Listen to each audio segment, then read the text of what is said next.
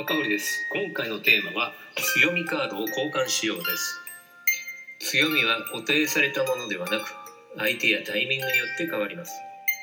なので自分の生まれ持った強みを伸ばしてほしいと思います。しかしそれだけに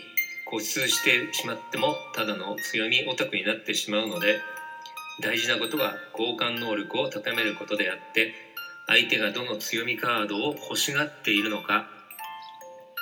そこを探っていってください。知識、スキル、時間を上手に交換する人が成功者、勝者と言われます。世の中は実は強みの交換なんですね。忙しい人が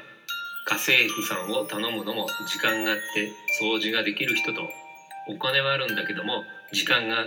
なくて掃除ができない人がトレードしているだけのことです。そこに超一流の才能が必要かと言われれば、そんなことはありませんよね。そんなに必要はありません。便利、使いやすい、すぐやってくれるか、近い、それくらいの付加価値で勝てます。大事なことは自分の強みよりも、あなたの持つ強みカードを必要な人がどこにいるのか探してみることなんです。その相手もあなたの欲しいカードを持っていると直接交換ができます。あなたが欲しいものがお金の場合もあります。時間の場合もあります。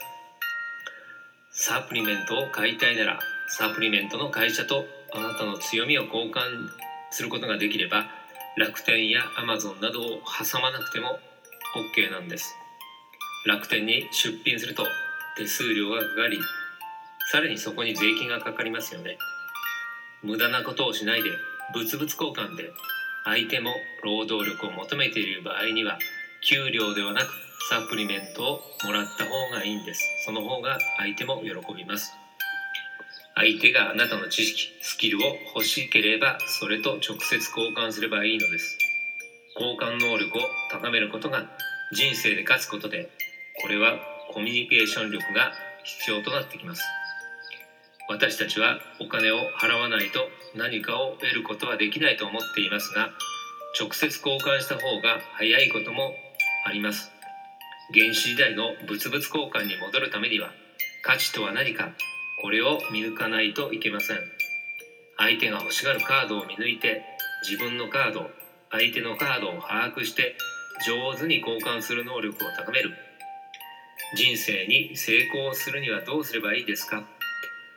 この質問に対しては、多分自分の強みカードと相手の強みカードをトレードする能力を高めることが一番の成功法則だと思います。今までの成功法則や強みの理論とは違いますが、私が考える強みは24時間絶えず変化して、それを直接交換した方が中間コストがかからず得なので、そういう観点で見ていってください。今回のテーマは強みカードを交換しようでした。あなたがあなたのサポーターなんですよ。あなたの人生はあなたなりの好きな色で、あなたがデザインしていくんですよ。今日も最後までお聞きくださりありがとうございました。あなたが笑顔で輝き続けるために。